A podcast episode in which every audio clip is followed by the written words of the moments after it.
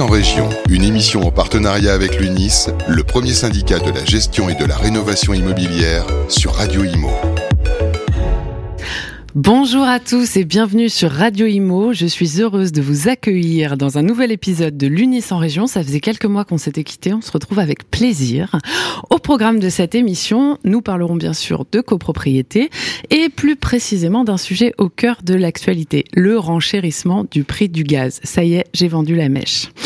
Pour ce faire, nous partons dans la région Normandie-Bretagne à la rencontre d'adhérents UNIS qu'on va vous présenter de suite. Donc on accueille euh, Édouard Morlot. Bonjour Édouard, vous nous Bonjour entendez? Charlotte. Euh, bonjour, ouais, très bien. On est heureux de vous retrouver dans Ouais. cette émission. Bah, partagez Charlotte. Voilà, on accueille également Nadine Serran Bonjour Charlotte. qui nous vient de la Bretagne. Exactement. Ouais, et je suis également ravie de, de participer à cette émission. Eh ben écoutez, on est ravis de vous avoir. Euh, on a également du monde en plateau aujourd'hui, puisque euh, je suis entourée de ma belle Bérénice euh, qui, euh, qui qui va nous nous faire partager une petite chronique. Tout à fait. Bonjour, Charlotte. Bérénice, ça va? Oui, ça Ouais. va et vous? Et on a également avec nous, euh, on va commencer par les dames, c'est Oui, la moindre sympathique, choses, c'est la moindre des choses. Alexandra Medioni, directrice générale adjointe de Gaz Européen. Bonjour Alexandra. Bonjour Charlotte.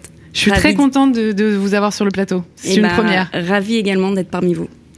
Et Olivier Safar, qu'on ne présente plus. Merci Charlotte. Voilà, président de la commission copropriété Unis. Absolument. Vous allez nous faire partager un peu votre expertise de ce sujet euh, gaz. On va en parler et c'est parfois un peu difficile et on va voir que certains de nos copropriétaires sont pas toujours très contents ou en tout cas n'ont pas tout compris, ça c'est clair. Et enfin, le clou du spectacle, on accueille, on accueille notre présidente nationale Unis, Daniel Dubrac, toujours parmi nous. Merci Daniel. Bonjour, bonjour Charlotte, bonjour tout le monde. Eh ben, Daniel, moi je vous propose qu'on démarre euh, tout de suite par euh, notre petit euh, petite apostrophe de la présidente, comme d'habitude. L'UNIS en région, l'apostrophe de la présidente. Merci pour cette opportunité qui est euh, euh, qui existe parce qu'on va parler euh, du bouclier tarifaire gaz et, et- et malheureusement de toutes les crises.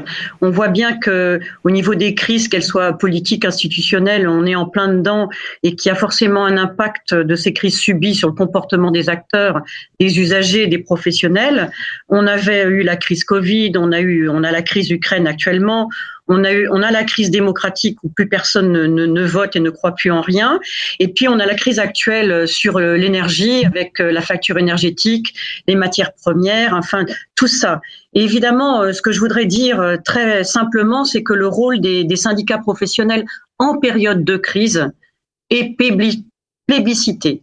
C'est quelque chose qui a été euh, reconnu, on a toujours été là, c'est indispensable pour les professionnels, c'est indispensable aussi pour les pouvoirs publics, pour les gouvernements. C'est vrai que notre économie euh, enchaîne euh, les crises. Et puis à chaque fois, par exemple, il y a une chaudière qui est en panne, on va nous demander conseil. Et à chaque fois qu'il y a une réglementation à mettre en route, comme le, bouclier tarifaire gaz, on nous a demandé conseil. Donc c'est toujours toujours le terrain, toujours euh, la décision politique et toujours le syndicat qui est aux côtés des professionnels, aux côtés de, de ses clients sur la facture de gaz, les réunions de copropriété partant de Covid, le protocole sanitaire des visites immobilières, les loyers commerciaux. Les syndicats professionnels sont là. Ils ont permis de faire très, très rapidement remonter les problèmes de terrain, tout simplement, que rencontraient les entreprises, les fournisseurs, nos clients, bien évidemment, et les professionnels, la société euh, même. Ils ont aussi euh, permis de faire des propositions au gouvernement, de négocier euh, en amont euh, la réglementation. Alors, on n'a pas toujours gagné, on a toujours été écoutés, franchement, mais en tout cas, euh, ce rôle-là est important et c'est important aussi d'expliquer aux professionnels et aux clients euh, euh, qu'est-ce qui se passe pour pouvoir les informer rapidement et surtout appliquer rapidement les décisions qui sont prises. Donc, vous voyez, le rôle des professionnels est absolument primordial et j'en terminerai par là, ce qui fait que il faut absolument se syndiquer, que les professionnels qui nous écoutent, qui ne sont pas syndiqués, ce syndic, c'est important. Nous avons en charge une responsabilité pour interpeller, pour négocier, et puis aussi pour la compréhension des textes comme ils nous sont après imposés. C'est vrai qu'aujourd'hui, on vit toujours dans l'urgence. On voit bien que la crise, c'est devenu la norme. J'en ai cité quelques-unes. Et donc, cette norme, elle devient complexe. Elle est technique, elle est juridique, elle est économique, elle est politique, elle est digitale. Nos responsabilités sont donc énormes et donc seuls les professionnels peuvent gagner la course contre la monte de ces crises euh, que nous vivons aujourd'hui. Merci euh, Daniel euh, pour euh, pour cette apostrophe. Euh, J'ai une petite question. Du coup, c'est vrai que le rôle des professionnels est, est important, c'est indéniable. Est-ce que dans cette période euh, d'élection présidentielle, c'est quelque chose qui euh, va être exacerbé de votre côté en termes de, de, de lobbying, si je puis parler, est-ce que, enfin, si je puis le dire comme ça Est-ce que vous allez vraiment vous, vous, vous, saisir de questions qui auraient pu rester en suspens pendant quelques mois? Est-ce que la période est propice à ça en ce moment pour un syndicats professionnels la période est propice pour faire remonter euh, les problématiques, pour expliquer que des choses sont faisables et d'autres ne sont pas faisables. Euh, nous avons euh, proposé plein de choses lors de notre congrès de Deauville en octobre. On avait déjà fait plusieurs préconisations sur le logement. Le logement, c'était vraiment le, parent pauvre des débats politiques. Et puis ensuite, très récemment, on a signé des tribunes sur la nécessité de, de faire un certain nombre de choses pour que la crise du logement ne soit derrière nous, pour aussi que la crise aussi de la réglementation soit un peu aussi euh, éliminés. Et, et, finalement, très récemment, avec euh, la synthèse de d'autres manifestes euh, professionnels de l'immobilier, nous avons proposé et, et rabâché parmi d'autres propositions quatre points importants. Le ministère de l'Habitat et de l'immobilier ou de l'aménagement, parce qu'on dépend, on est tributaire pour la copropriété de la justice. Euh, il y a le ministère de la politique de la ville, le ministère du logement, le ministère de la transition écologique. Tout ça, ça fait beaucoup de réglementation et des fois un arbitrage qui est compliqué, notamment avec euh, avec Bercy. Donc, on a proposé ce ministère de l'habitat et de l'immobilier. On a aussi proposé de regarder le calendrier européen sur la rénovation énergétique de façon à mettre le paquet sur les logements qui sont les plus énergivores et non pas sur tous les logements de travaux qui à faire dans un, dans un calendrier beaucoup plus euh, tendu. Euh, sinon, on pourra plus euh, louer des logements. On a aussi proposé que le bailleur privé puisse amortir son bien tout au long de l'exploitation de celui-ci, de façon à lui donner une auto, une capacité d'autofinancement pour ses travaux de rénovation.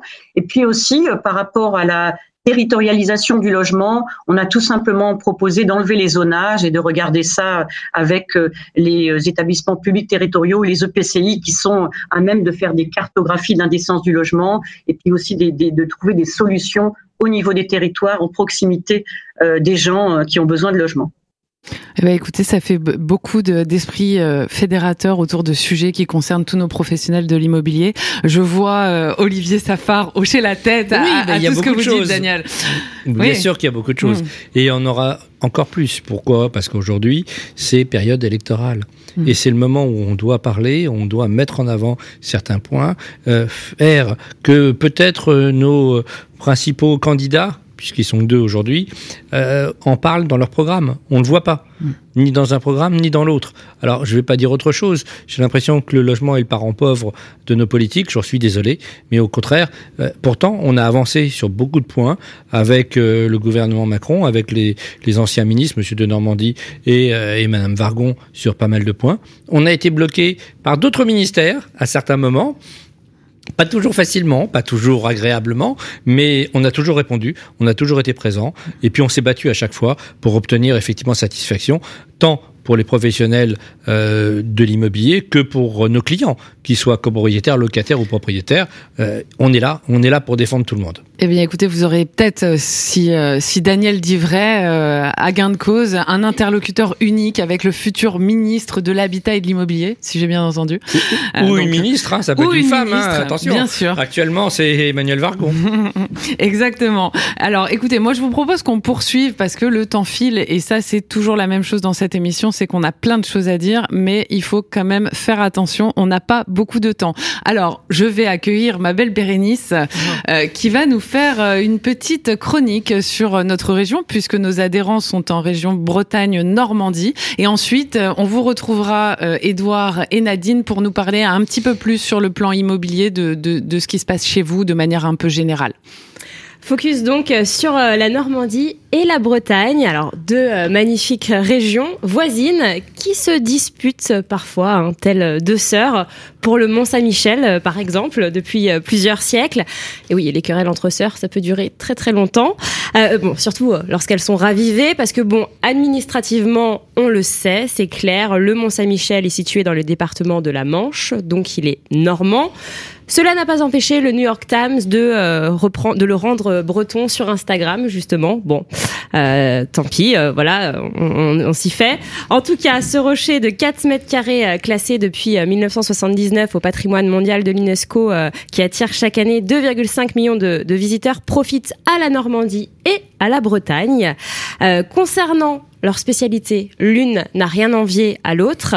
Des spécialités exceptionnelles dont on est fier et que l'on adore partout en France, hein, il faut le, dire. Pour la Normandie, on a euh, notamment le camembert, le pont-l'évêque, le calvados, euh, la confiture de lait. Pour la Bretagne, les crêpes évidemment, euh, le kouign-amann, le phare breton, le caramel beurre salé. Bon, je vais m'arrêter là parce que je vais faire un deuxième déjeuner et c'est pas, pas raisonnable. Vous nous donnez faim. non, non, il faut, rajouter les huîtres quand même. Aussi, parce que des deux côtés, vous avez les huîtres. Pour les deux. ces régions régions sont donc fortes de par leur histoire aussi, avec euh, des lieux emblématiques à visiter. Je suis évidemment obligée de parler euh, des plages du débarquement, hein, nom de code euh, Opération Overlord, qui a eu lieu le 6 juin 44, la plus grande opération hein, amphibie de toute l'histoire militaire mondiale, menée en même temps sur plusieurs plages du Calvados et de la Manche.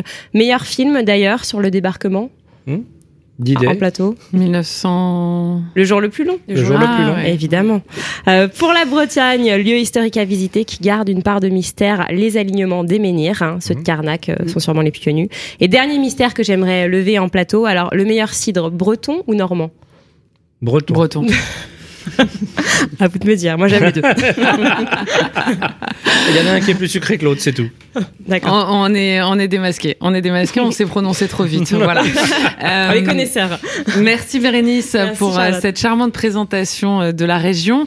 Euh, Edouard, Nadine, pour compléter un petit peu cette, cette présentation carte postale de vos deux régions respectives sur le plan un petit peu économique, attractivité, développement, qu'est-ce que vous pouvez me dire de la Normandie, Edouard bah, que la Normandie, euh, alors partage avec la Bretagne, hein, le Mont Saint-Michel, je crois que c'est plus un dilemme entre nous. Hein, Nadine ne dira pas le contraire. Hein. Enfin, je pense qu'aujourd'hui, on le partage. Il est, il est effectivement dans le département de la Manche, mais bon, il est aussi bien breton, euh, normand, et, il appartient à tout le monde. Hein, 2,5 millions de visiteurs, c'est assez emblématique. Euh, sur l'économie, bah, l'économie, euh, l'économie se porte bien. Enfin, je pense que l'économie d'immobilier euh, euh, continue sa croissance, euh, sa croissance euh, sur tout ce qui est transaction. On sait que le, marché de la transaction est fortement porté aujourd'hui, avec beaucoup de beaucoup d'acquéreurs et, et, très peu de biens. Donc, ce qui fait monter les prix, les prix de l'immobilier. voilà. Enfin, si on donne un mot sur sur la partie transaction. Euh, je sais pas sur d'autres sujets. Euh, Charlotte, je sais que le, temps est court, donc euh, je vais oui, oui, oui, bah on va laisser, voilà, on va laisser la parole à Nadine et puis on va entamer sur le, le, le vif de ce qui nous intéresse, le vif du sujet, le gaz. Nadine. Alors, pour parler un petit peu de, de la région Bretagne, bah, la région Bretagne est toujours a toujours le vent en poupe, hein, je dirais, et attire de plus en plus de visiteurs, de touristes, de d'attractivités. Euh, surtout depuis qu'on a la LGV, donc qui a amené euh, ou qui a mis les plages de Saint-Malo euh, les plus proches de Paris, je crois. Donc on, on a pu mesurer ça au niveau, bah, au niveau des transactions, au niveau des occupations, beaucoup de développement d'Airbnb aussi sur sur euh, sur ces territoires-là. Combien de temps du coup pour un Paris, je sais pas, un Paris van ou? Alors Paris Van, c'est pas en LGV. La LGV, elle va sur Rennes et elle, va, sur Saint-Malo. Sur Saint-Malo. Donc donc sur Saint-Malo, je crois que c'est euh, à deux heures de, de Paris, un petit peu moins de deux heures. Donc c'est vrai que c'est vrai que ça rapproche quand même pas mal et on voit pas mal de Parisiens de Parisiens arriver. Il y a aussi les nouveaux modes de travail avec le télétravail parce que la LGV sur Rennes par exemple, euh, quand on est sur une ligne directe, on arrive à être à 1h20 de Montparnasse. Donc euh, quand on voit les, bouchons parisiens ou le périphérique, je pense que on devient on devient quasiment euh, une, une comment une annexe parisienne pour pour tout ce qui est logement et on voit bien ce, ce genre de choses se développer et notamment euh, bah, au niveau de l'immobilier, toute cette attractivité sur les logements neufs ou même l'ancien. Donc il y a quand même pas mal de dynamisme. Après tout ce qui est Morbihan avec Vannes, etc. Bon, c'est pareil, c'est euh, c'est l'attractivité de la côte et, euh, et, ça marche plutôt bien. Brest aussi, même si Brest reste le bout du monde, donc pour le coup il faut il faut y aller plus loin, mais mais les côtes sont tellement belles qu'elles elles continuent d'attirer d'attirer un petit peu tout le monde dans le, dans le Grand Ouest. Eh ben, écoutez, c'est tout le mal qu'on vous souhaite en tout cas euh, de, de, de, de, nous recevoir, voilà, pour les week-ends et les vacances. Très bien. Bah, écoutez, je vous propose donc, comme je le disais, de rentrer donc euh, dans, dans, le vif du sujet. Euh, on a un constat, un prix du gaz qui a augmenté, pour ne pas dire explosé. L'impact, il est bien sûr national, mais il ne touche pas l'ensemble des copropriétés. Alexandra, vous êtes quand même au cœur de la machine. Comment vous nous expliquez cette envolée? Très brièvement, très simplement. Merci Charlotte. Donc effectivement, on a un marché du gaz qui un prix du marché du gaz qui s'accélère depuis euh, la fin de l'été 2021, donc avec euh, différents euh, signaux et différentes explications, notamment toute la pression dans un premier temps qu'on a eu autour de la mise en service du canal Nord Stream 2 donc euh, compenser, euh, voire euh, mettre en service fin d'année dernière et, et début d'année. Et finalement, donc euh, voilà, le, le, le, projet a été stoppé. Euh, une forte envolée des prix sur la deuxième partie de l'année et puis euh, le conflit en Ukraine qui a accéléré fortement. Et de ce fait, effectivement, les budgets des copropriétés ont été multipliés par deux, voire plus de deux en fonction du type de contrat sur la période. les chiffres que j'ai entendus dans les médias par ailleurs, c'est à peu près 15% nous au niveau de l'importation du gaz? Je me trompe ou pas? La France c'est 17%. Le, gaz russe, c'est 17%. Enfin, le gaz, euh, c'est 17%. Donc on limite quand même un peu la casse. On limite plutôt la casse comparé à d'autres pays. Des pays comme l'Allemagne. Effectivement. Très bien. Euh, bah, effectivement, euh, on va euh, on, va en discuter avec nos adhérents et notamment Nadine. Euh, une question me brûle les lèvres par rapport à cette cette envolée qu'Alexandra vient de nous expliquer. C'est euh, comment, quand on est en charge de copropriété, on va nous s'organiser pour pour pouvoir bah, gérer cette cette augmentation, puisqu'on rappelle que les budgets des copropriétés sont votés bien souvent deux ans auparavant, ce qui pose de réels soucis en fait pour les syndics aujourd'hui pour faire admettre euh, cette, euh, cette envolée des prix Comment fait-on, Nadine? Nadine oh. Oui. Oui, on ne vous entendait pas, mais c'est bon, on vous entend. C'est bon? Oui. En ce, qui, en ce, qui, nous concerne, en tout cas, euh, on a fait un, une analyse euh, exhaustive de l'ensemble des, des, copropriétés concernées par du chauffage collectif gaz, de manière à bien les identifier, parce qu'en plus, on, on, ne peut pas, on ne peut pas euh, considérer qu'il y a une méthodologie, parce que euh, il y a plein de natures de, de contrats de gaz différents, d'équipements différents et, et d'organisations différentes. Donc, euh, pour pouvoir informer au mieux les copropriétaires et, et au plus juste de, de, leurs propres équipements et de leurs propres impacts. On a fait une analyse justement sur chaque immeuble concerné pour essayer d'être on va dire, au juste prix des révisions de tarifs euh, du budget. Ce qui, est le plus surprenant en copropriété, alors à la fois c'est surprenant et, pas tant surprenant que ça, c'est que les copropriétaires en général ne se sentent ou se sentaient protégés ou pas trop concernés par toute cette actualité d'augmentation du gaz. Certainement parce que les budgets sont votés deux ans avant, qu'ils n'ont jamais les factures sous les yeux à part leur euh, des clôtures de leur compte ou ce genre de choses. Donc il a fallu vraiment euh, les informer, attirer leur attention que les copropriétés et les budgets de de comment de chauffage allaient franchement augmenter, leur donnant différentes modalités d'augmentation pour essayer de lisser au maximum et, et, et mesurer et éviter justement les impayés, toutes les conséquences qu'il pouvait y avoir sur les copropriétés. Donc donc ça a été beaucoup, c'est encore beaucoup de communication auprès des pédagogie. Voilà, auprès des copropriétaires pour leur expliquer pourquoi il y a cet impact-là et la manière dont on va procéder pour justement réviser au mieux ben, leur budget et pouvoir payer les, les prochaines factures. Et Edouard, euh, euh, d'après ce que vient de dire Nadine, euh, L'objectif second, euh, une fois qu'on qu'on agit auprès des copropriétaires, qu'on transmet les informations, euh, c'est entre guillemets de leur faire avaler la pilule, si je puis dire. Euh, c'est comment vous gérez les réactions? Parce qu'il y a beaucoup d'humains. Faire avaler la pilule. Déjà, pour compléter ce que dit Nadine, euh, la complexité, c'est de faire comprendre aujourd'hui un copropriétaire qui est en pavillon individuel, qui pour lui a un prix du gaz et l'électricité qui était bloqué, hein, c'était les décisions gouvernementales, et de comprendre qu'une copropriété qui est un ensemble de copropriétaires ne n'est pas des prix bloqués aujourd'hui. C'est pour ça que ça a été révisé, ça a été retravaillé depuis. Mais c'était très compliqué. Les gens se pensaient protégés aujourd'hui de se dire bah oui, on a un prix électricité bloqué ainsi du gaz, donc finalement on n'est pas impacté. Alors pour nos auditeurs, pour qu'ils comprennent, euh, juste on est bien d'accord, Edouard, que euh, le, le, bouclier tarifaire concernait à la base que les particuliers et que euh, la copropriété n'étant pas, enfin étant considérée comme une société, n'était pas concernée par ça. Exactement. Hein Exactement. C'était effectivement cette difficulté d'apprendre à nos, nos conseils syndicaux, copropriétaires, qu'ils étaient impactés directement sur le prix du gaz. Euh, comment on a agi bah, Je crois qu'effectivement, il fallait. Euh, les, budgets sont votés. Alors, on dit deux ans à l'avance, non pas tout à fait, parce que tous les ans, ils sont ils sont actualisés. Hein, ils peuvent être actualisés au cours des assemblées générales. Cependant, euh, on a rencontré rapidement les conseils syndicaux euh, parce que bah, il fallait aujourd'hui euh, les budgets euh, s'effondraient et la trésorerie s'effondrait aussi bien pour les exploitants que pour les les, les, les, les budgets de copropriété.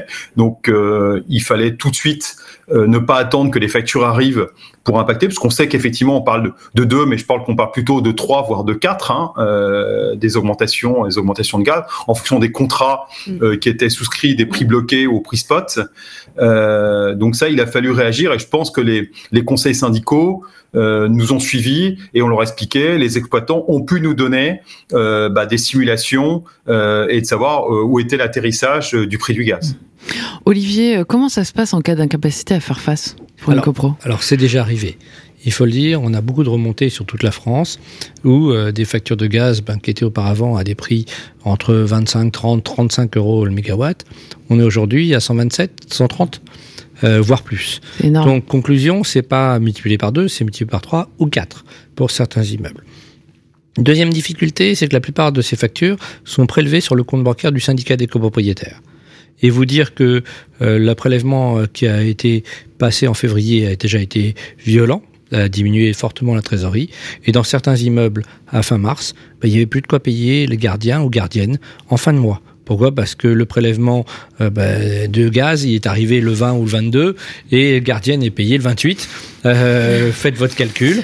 Euh... Non mais c'est quand même très triste parce que si on considère que la GoPro c'est une, société, dans une société, en cas de, de problème euh, manifeste, c'est les salaires qu'on paye en premier. Bah, la, la, seule chose c'est que nous c'est généré en automatique mm. et les dates elles passent en automatique. Mais si votre prélèvement il arrive deux jours avant et que le prélèvement euh, bah, du salaire du gardien arrive le lendemain et qu'il n'y a pas suffisamment de trésorerie, bah, ça bloque. Et on a eu effectivement bah, chez nombreux de nos confrères des dizaines de gardiens qui n'ont pas été payés dans les délais, parce que le temps qu'on se rende compte qu'il n'y a pas d'argent, que le virement n'est pas passé, que le gardien appelle en hurlant le premier du mois en disant bah, j'ai rien touché, qu'est-ce qui se passe, et qu'on se rend compte qu'effectivement bah, la facture de prélèvement de gaz est passée, qu'on fait l'appel de fonds pour le trimestre que le 1er avril. Donc c'est bien à fin mars qu'on a eu la grande difficulté. Pourquoi? Parce que l'appel de fonds suivant est arrivé pour le 1er avril. Donc le temps de récupérer l'argent et le financement auprès des copropriétaires, bah, parfois un gap de mmh. quelques jours pour nos charmants gardiens ou gardiennes. Deuxième difficulté, c'est qu'on a certains conseillers syndicaux, ils ont en ligne 24 heures sur 24 leur comptabilité. J'ai des copropriétaires chez moi, ils adorent regarder tous les week-ends. Euh, on avait même fait un jeu ils à l'époque. Ils sont à la retraite. Non. Non Non, non, pas du tout.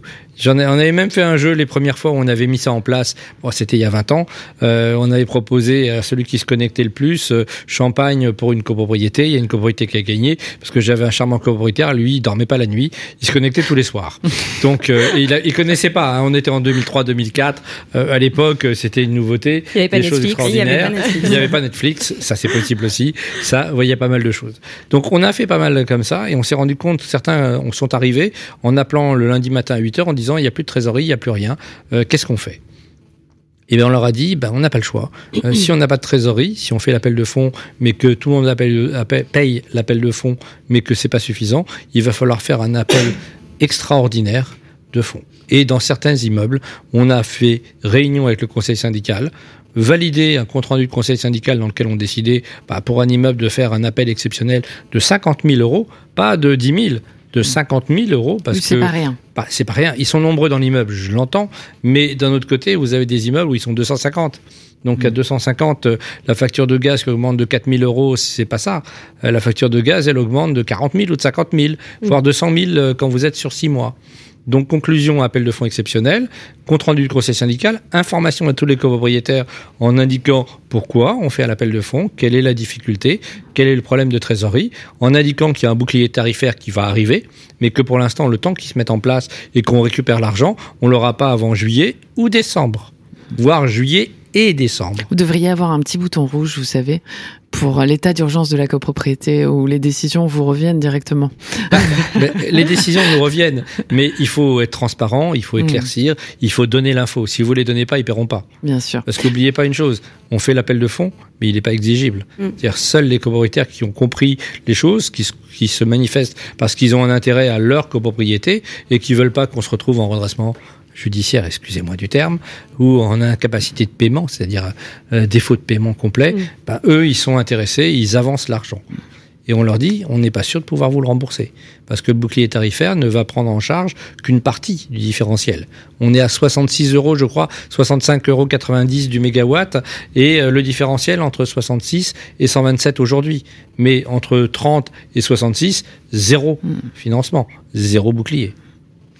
J'en profite, Alexandra, pour vous demander comment euh, vous avez, au niveau de gaz européen, vous essayé de, limiter ça justement. Euh, Comment euh, on peut, euh, au sein de, en tant que fournisseur, euh, essayer de, peut-être d'acheter, euh, comme vous me le disiez en off, euh, à un moment où le prix est bas, mais maintenant c'est un peu compliqué parce que le prix est haut tout le temps. Enfin, quelles sont les, les petites ficelles sur lesquelles vous pouvez tirer pour éviter euh, l'augmentation de ces prix, vous? Alors effectivement, euh, pour nous et pour nos clients, la compétitivité d'une offre, elle dépend du moment où on l'achète. Et de ce fait, nous, ce qu'on constate, c'est que globalement, sur une grosse partie de notre portefeuille, euh, on a plutôt euh, des budgets euh, qui sont, et on, s'en rend compte là quand on fait une étude précise des copropriétés concernées par le bouclier tarifaire, on a plutôt une large partie du portefeuille qui a été préservée de la hausse. Euh, et pourquoi? Parce que on travaille régulièrement euh, avec nos clients euh, syndics de copropriété pour que dès qu'il y a une opportunité marché, on négocie en amont les prix et indépendamment de la, la date de fin des contrats, les prix de nos contrats. Et c'est comme ça qu'on a fait une grosse campagne de renégociation des prix en 2020. Et de ce fait, on a une grosse partie des des, euh, des contrats de nos clients qui sont à des prix euh, entre euh, autour de 20-25 euros et donc bien en dessous du bouclier tarifaire. Et ces clients-là qui sont en offre prix fixe, qui ont été renégociés en 2020, de ce fait, ont un budget maîtrisé. pour encore, souvent on était parti sur des contrats de 36 mois, donc pour encore euh, 12 à 24 mois. Alors, on a peut-être euh, besoin d'évoquer des, des, des, des solutions qui pourraient permettre aussi d'éviter ça, notamment euh, cette dépendance euh, à ce qu'on peut recevoir de l'étranger, euh, etc. On m'a parlé de biogaz. Est-ce que quelqu'un peut m'expliquer ce que c'est que le biogaz? Oui, absolument. Donc nous, on est effectivement euh, fournisseur euh, euh, de, de biogaz. Donc en fait, on a des, on a 11 contrats en France et on, on représente aujourd'hui 6% de la production de biogaz en France. Et donc, en fait, on accompagne des agriculteurs majoritairement pour, du coup, le financement de leurs projets avec l'installation de méthaniseurs et donc la production de biométhane qui est réinjecté dans le réseau à, base de cives ou de déchets. On a également des contrats avec Veolia, par exemple, de manière à produire du gaz vert et du gaz naturel qui a un impact carbone cinq fois moins important que du gaz classique. C'est intéressant. Hein, c'est sur la base de, nos déchets. C'est sur la base de nos déchets pour certains. Alors, alors oubliez pas, voilà. Il faut en parler parce qu'au départ on nous dit c'est quoi? Euh, C'est simplement des animaux à la ferme? Pas du tout. Ce sont nos déchets et les déchets aussi des agriculteurs, mais aussi de la ferme, qui nous servent à fabriquer ce biogaz. Hmm. La seule chose, c'est qu'il n'y a pas assez de déchets pour couvrir le besoin euh, du gaz que l'on a de l'autre côté. Hmm. Donc à un moment, il y a une augmentation, mais on n'y est pas encore. Hmm. Donc il va et l'Allemagne est encore moins bien placés que nous là-dessus. Pour pas dire autre chose, ils sont violentés. Parce que tout leur gaz, à 80 et quelques pourcents, provient mmh. de Gazprom, donc mmh. de Russie. Mmh. Et je vous rappelle que le distributeur de gaz en Allemagne, notre GRDF à nous en France, c'est Gazprom. Donc c'est leur distributeur. Ne nous rappelez pas, Olivier, de, choses comme ça.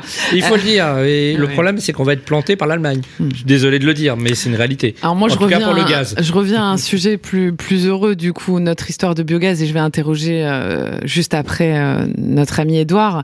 Euh, Alexandra, est-ce qu'on a une capacité aujourd'hui d'imaginer, en poussant cette cette ressource à son maximum, combien combien de pourcents de, de, de, de enfin jusqu'où pourrait-on être autonome euh, sur le biogaz? Ce serait quoi? 40%, 40-60 40 de biogaz et 60 si, on poussait la machine à, son maximum Alors aujourd'hui, avec la production actuelle, on est vraiment très loin de ça. En revanche, je pense, et il y a beaucoup de discussions en ce moment, pour relancer la filière, et il y a euh, de nombreux porteurs de projets qui seraient prêts euh, à s'engager de nouveau sur des projets de méthanisation en France. Oui, parce qu'on est quand même dans, dans des... La France est agricole quand même. Enfin, Absolument. On a quand même de quoi faire à ce niveau-là. Édouard, vous êtes un peu un spécialiste aussi euh, de la question le biogaz euh, je voulais vous poser aussi la question du chèque euh, du, du chèque énergie pour les copros, la, la négociation. Euh, comment ça s'est passé Qu'est-ce que vous vous attendez de l'avenir par rapport à ça? Alors déjà sur, sur, le biogaz, il y avait un slogan, si vous vous en rappelez, il y a quelques années, où GRDF avait fait une campagne publicitaire si votre fils, si vos enfants ne terminent pas leur brocoli, GRDF s'en chargera. C'était c'était une belle image quoi finalement. Ah, je m'en souviens pas de celle-là. Non, moi non plus. Ah, si, si, qui avait marqué. Je crois, pour avoir rencontré GRDF, alors euh, peut-être qu'Alexandra me confirmera sur les chiffres, mais euh, le biométhane pour 2030, je crois qu'il prévoit 50%. Hmm. Euh... Prévoyez, mais effectivement, la, on est très loin. la filière a plutôt. Euh, voilà. mais bah, un des dirigeants de chez GRDF, a priori, il m'a dit que c'était pas, c'était pas impossible, a priori, de l'atteindre. Bon, il leur reste 8 ans pour le faire, enfin 7 ans et demi, quoi. Donc, ils sont même pas à 20%. Ouais, mais bon, ils ont l'air d'accélérer, ils ont l'air de vouloir aujourd'hui euh, accélérer euh, avec tous ces problèmes euh, de guerre, d'importation, les, les, les, fameux 17% du gaz. Je pense qu'il y a une prise de conscience qui va s'accélérer et visiblement, il y a une volonté de peut-être pas de l'atteindre, mais de s'y rapprocher fortement à 2030. Alors la morale, la morale de l'histoire, c'est quoi? C'est qu'on ressort les pulls en laine? Alors ça, c'était un Alors... copropriétaire qui travaillait dans une marque que je vous citerai pas et qui m'a dit, euh, Monsieur Safar, il faut absolument qu'on coupe le gaz et le chauffage le 15 avril. Je lui dis, mais certains vont avoir froid. Il me dit, c'est pas grave, ils viendront tous me voir à la boutique, je vends des pulls ouverts en cachemire. Donc euh, ça vous donne à peu près une idée. Je lui dis, c'est sympathique, mais c'est un peu difficile. En revanche, sachez que dans certains immeubles, le conseil syndical a pris des décisions en prenant, en faisant, on va dire, euh, des discussions entre eux et en faisant parfois euh, on va dire, un, petit sondage auprès de leurs voisins pour savoir s'ils devaient couper le chauffage à un autre moment que le 31 mai.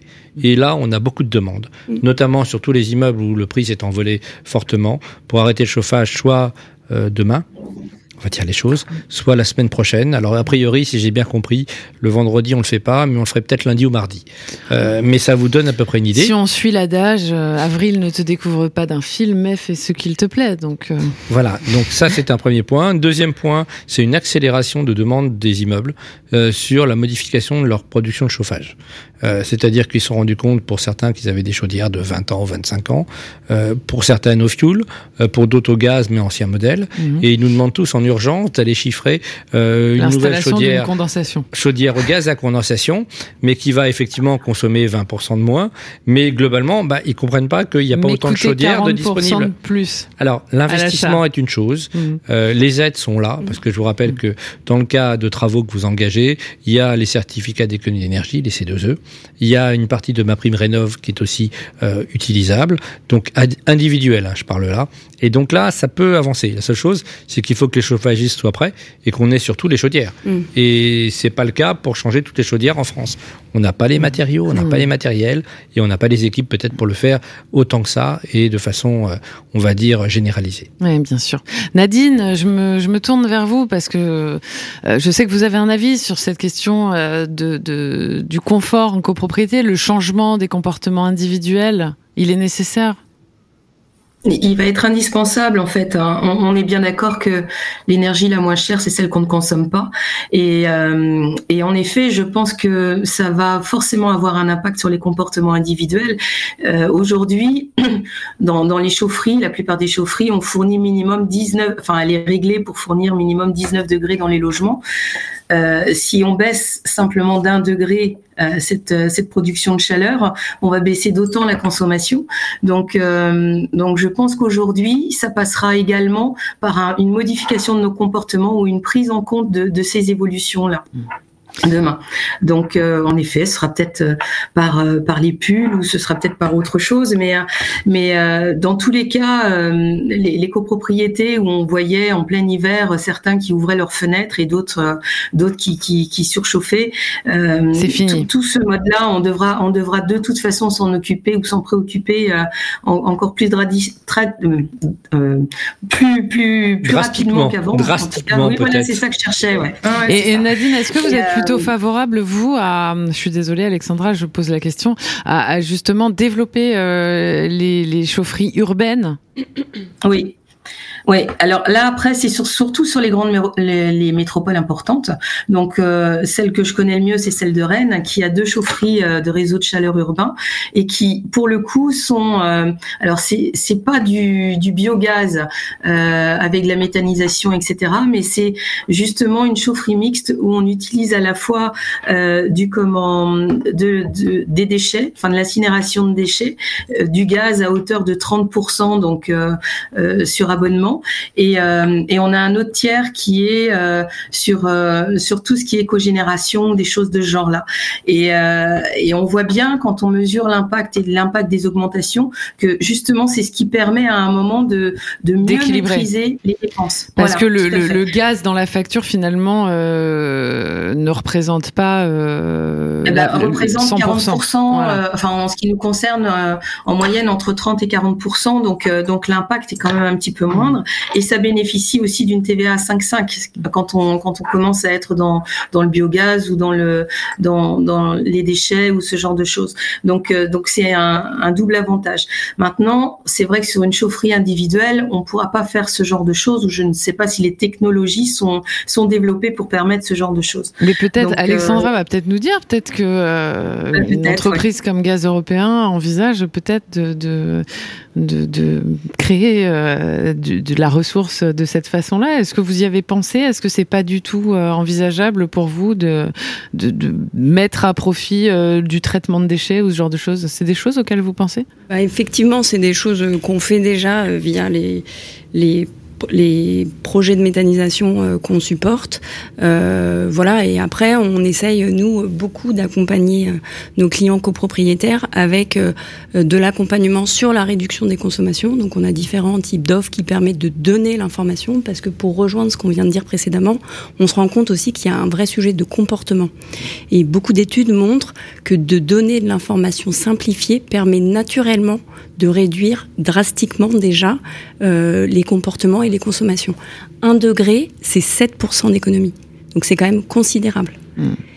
Et, et, de ce fait, mettre à disposition euh, de nos copropriétaires euh, la donnée de consommation, une donnée simplifiée, digérée et, et, et qu'on puisse permettre qui nous permettent de voir l'évolution par rapport à une cible et au réalisé des autres années. C'est des données simples que nous, en tant que fournisseurs, nous avons cette donnée, donc on la simplifie, on la travaille pour la rendre vraiment compréhensible de tous. Et, euh, et c'est des choses qu'on met déjà en place et on se rend compte directement de l'impact sur les copropriétés où les budgets en volume de consommation ont baissé indépendamment de la rigueur hivernale. Il y a peut-être de la pédagogie aussi à faire chez les plus jeunes. Il y a beaucoup de hein. pédagogie et il y a surtout aussi d'expliquer que quand vous êtes en simple vitrage et que vous passez en double vitrage, on peut baisser le chauffage non pas de 1 degré mais en moyenne de 2 à 3 degrés. C'est ce qu'on a vu dans certains immeubles où quand on a fait des travaux de ravalement, on leur a proposé en même temps de changer les fenêtres et de faire euh, tous double vitrage. Globalement, l'économie était de l'ordre de 13 en consommation. Je parle pas en prix, mm. je parle en consommation. Donc vous voyez, euh, et pourtant c'était pas un ravalement euh, de rénovation énergétique. C'était juste un ravalement où on était sur un immeuble, je pouvais pas rajouter un doublage, et euh, bien évidemment on n'a fait que le changement des fenêtres. Mm. Et tout de suite, baisser le niveau de la consommation du chauffage. Et, vous pensez que les gens le savent pas ça euh... Parce que ça fait quand même des années qu'on a des mesures fiscales pour le, les, les, changements de fenêtres, euh, les changements de chaudières. ils ont peur. Ils ont peur. Les montants sont importants pour les fenêtres, les montants sont importants euh, pour les chaudières. Euh, ils n'ont pas toujours en tête le montant de l'aide qu'ils vont pouvoir obtenir, que ce soit des C2E ou euh, ma prime rénov individuelle, et il faut les accompagner. Et c'est ça le plus important. Si vous n'accompagnez pas les copropriétaires, les locataires, les bailleurs sur tous ces points-là, ils n'avanceront pas. Pourquoi? Parce que quand on leur dit il y en a pour 5000 euros par fenêtre, bah certains disent bah ah, Oui, c'est sûr que si j'en ai 6 ou 8 à la maison, ça peut devenir vite compliqué. Et ça monte hmm. très vite. La seule chose, c'est que quand on leur explique qu'après, bah, en charge de chauffage, ils vont hmm. gagner 2000 euros par an, et que sur 5 ans, ça fait 10 000, et hmm. que derrière, ils ont le droit à une prime rénove peut-être de 300 euros ou 400 euros par fenêtre, plus des C2E derrière, parce qu'ils vont pouvoir les revendre pour 3 ou 4 000 euros, bah, global, à la fin, euh, quand vous faites votre calcul sur 10 ans, bah, ça leur a coûté quoi 100, 200, 400 euros par fenêtre? Oh, C'est certain. Bérénice, vous êtes chauffé au gaz? Eh oui. Eh oui. Hélas. il fait chaud chez vous? Ouais. Mais par contre, je suis tout à fait d'accord avec le, double vitrage, parce que j'ai fait des travaux dans un appartement, justement, et c'est vrai qu'on gagne euh, un ou deux degrés euh, avec, euh, avec ça. Il faut y penser. Et, et c'est vrai que la pédagogie est importante, importante là-dessus aussi. Il y avait une technique dans les années 60-70, enfin, vous le savez très certainement mieux que moi, Jean de copropriété, qui consistait à faire du chauffage collectif jusqu'à, je dis n'importe quoi, 14 ou 15 degrés, et les gens prenaient le relais après en individuel. Ça existe toujours. Ça existe toujours. C'est pas mal ça comme, euh, modèle. Alors, je vais répondre pas du tout. et, et, souvent, on est sur du plancher chauffant électrique. Oui, les serpentins passent et on a des dégâts soit en, soit en serpentin chauffage, mm. soit en partie sur serpentin électrique. Mm. Alors je vous rappelle qu'aujourd'hui, on a le gaz avec le bouclier tarifaire. Mm. Nous n'avons pas le bouclier tarifaire sur l'électricité pour les immeubles qui sont en chauffage électrique. Et on en a. Euh, mhm. vous dire que ça coûte cher, oui. Vous dire qu'il y a une augmentation du prix de l'électricité, aucun doute. Il est, elle n'est pas dans la même proportion que le gaz pour le moment, mais elle augmente quand même. Et il y a certains immeubles qui disent mais on nous a oubliés. Mhm. Et on l'a signalé aux différents ministères. Il nous a dit mais oui, mais l'augmentation n'est pas la même. Je dis certes, mais quand vous avez 600, 800 logements chauffés électriquement, bah, c'est pas la même chose. Ouais, c'est certain. Et les montants sont quand même importants. Mm. Pour euh, clore, parce que le temps file, le temps file et on n'a pas respecté, et je vais me faire taper sur les doigts, mais c'est pas grave, je pose une dernière question à Edouard. Oui, je vois euh, mon technicien qui me fait un signe comme quoi je, risque de, de, passer un mauvais quart d'heure en sortant. Et Edouard, juste une dernière question avant de se quitter, c'est très important. Vous avez participé au premier climat et résilience au salon de la copropriété avec euh, Monsieur Safar ici présent. Euh, il y avait deux sujets importants selon vous sur ce sur ce salon. Oui, alors, je vais en parler plus tôt parce que là, on, était en novembre 2021. Pas plus tard que vendredi dernier, on a fait une université de la Corité sur ce même sujet, donc sur climat et résilience et comment réduire notre empreinte carbone et les gaz à effet de serre. Et on avait une centaine de copropriétaires qui sont qui ont participé avec des entreprises comme NG Home Service, la CoPro des possibles, parce qu'il faut expliquer et communiquer. Et c'était un véritable succès où les copropriétaires s'inquiètent et de savoir comment aujourd'hui on va pouvoir réduire la facture énergétique. Alors pas pas demain ou après-demain, mais sur du long terme, parce qu'on a une crise aujourd'hui, mais on en aura d'autres certainement à venir. Et donc, il y a vraiment un cas de conscience et il y a vraiment un accompagnement à faire euh, de ces copropriétés pour leur expliquer les enjeux de, la loi climat et résilience euh, et de mobiliser, comme le disait Olivier, euh, toutes les aides possibles, imaginables, ces deux E, bah, prime rénov, pour engager ces travaux de rénovation énergétique. Pour y voir clair dans le millefeuille réglementaire, c'est ça la France. Très bien, bah écoutez, je vous remercie. c'est celle qui coûte rien. Hein. Je pense que voilà. on est tous d'accord. On, est tous d'accord et les pullovers, euh, vous l'achetez une fois. Hein. Hmm. Donc euh, n'oubliez pas. Euh, le fameux magasin. Je, parle pour mon charmant copropriétaire. et les réseaux. Mais je donnerai pas de marque. C'est très hein. important à lancer. C'est une marque française. Les réseaux urbains ont un impact important. Il y en a un qui se développe sur le hub et on fait des réunions avec les primo-accédants dans les prochaines semaines pour qu'ils puissent se raccorder à ce réseau. Eh ben écoutez, je crois qu'à chaque fois que je mets mes vêtements usagés euh, dans un petit container, euh, je crois qu'ils partent à l'incinération. Alors je sais pas si c'est très écologique tout ça, mais non, non, ils partent pas tous à l'incinération. Il y a un tri qui est fait. Ils sont recyclés aussi. et il y en a une partie qui est recyclée et recyclée. Tout ce qui est laine, etc., coton est recyclé. Il y en a d'autres qui partent à l'incinération. On a un spécialiste. On en reparlera lors d'une prochaine émission. On est obligé de réfléchir à tous ces eh points-là. bien sûr. Il faut trouver des solutions. Bien sûr. Merci beaucoup en tout cas à tous. Euh, j'aurais j'aurais aimé qu'on en parle encore une demi-heure, mais malheureusement c'est terminé pour aujourd'hui des heures qu'il faut en parler. c'est des heures, c'est des heures, c'est des gros gros sujets. Merci donc à tous nos invités euh, d'avoir euh, accepté notre invitation. Un grand merci à la technique, surtout la technique. Ces hommes de l'ombre qui ne font que des choses merveilleuses. La semaine prochaine, nous continuons ce tour des territoires en mettant le cap vers une nouvelle région pour aborder ensemble une autre problématique. À très bientôt sur Radio Imo. L'Unis en région, une émission à réécouter et télécharger sur le site et l'appli radio.imo et sur toutes les plateformes de streaming.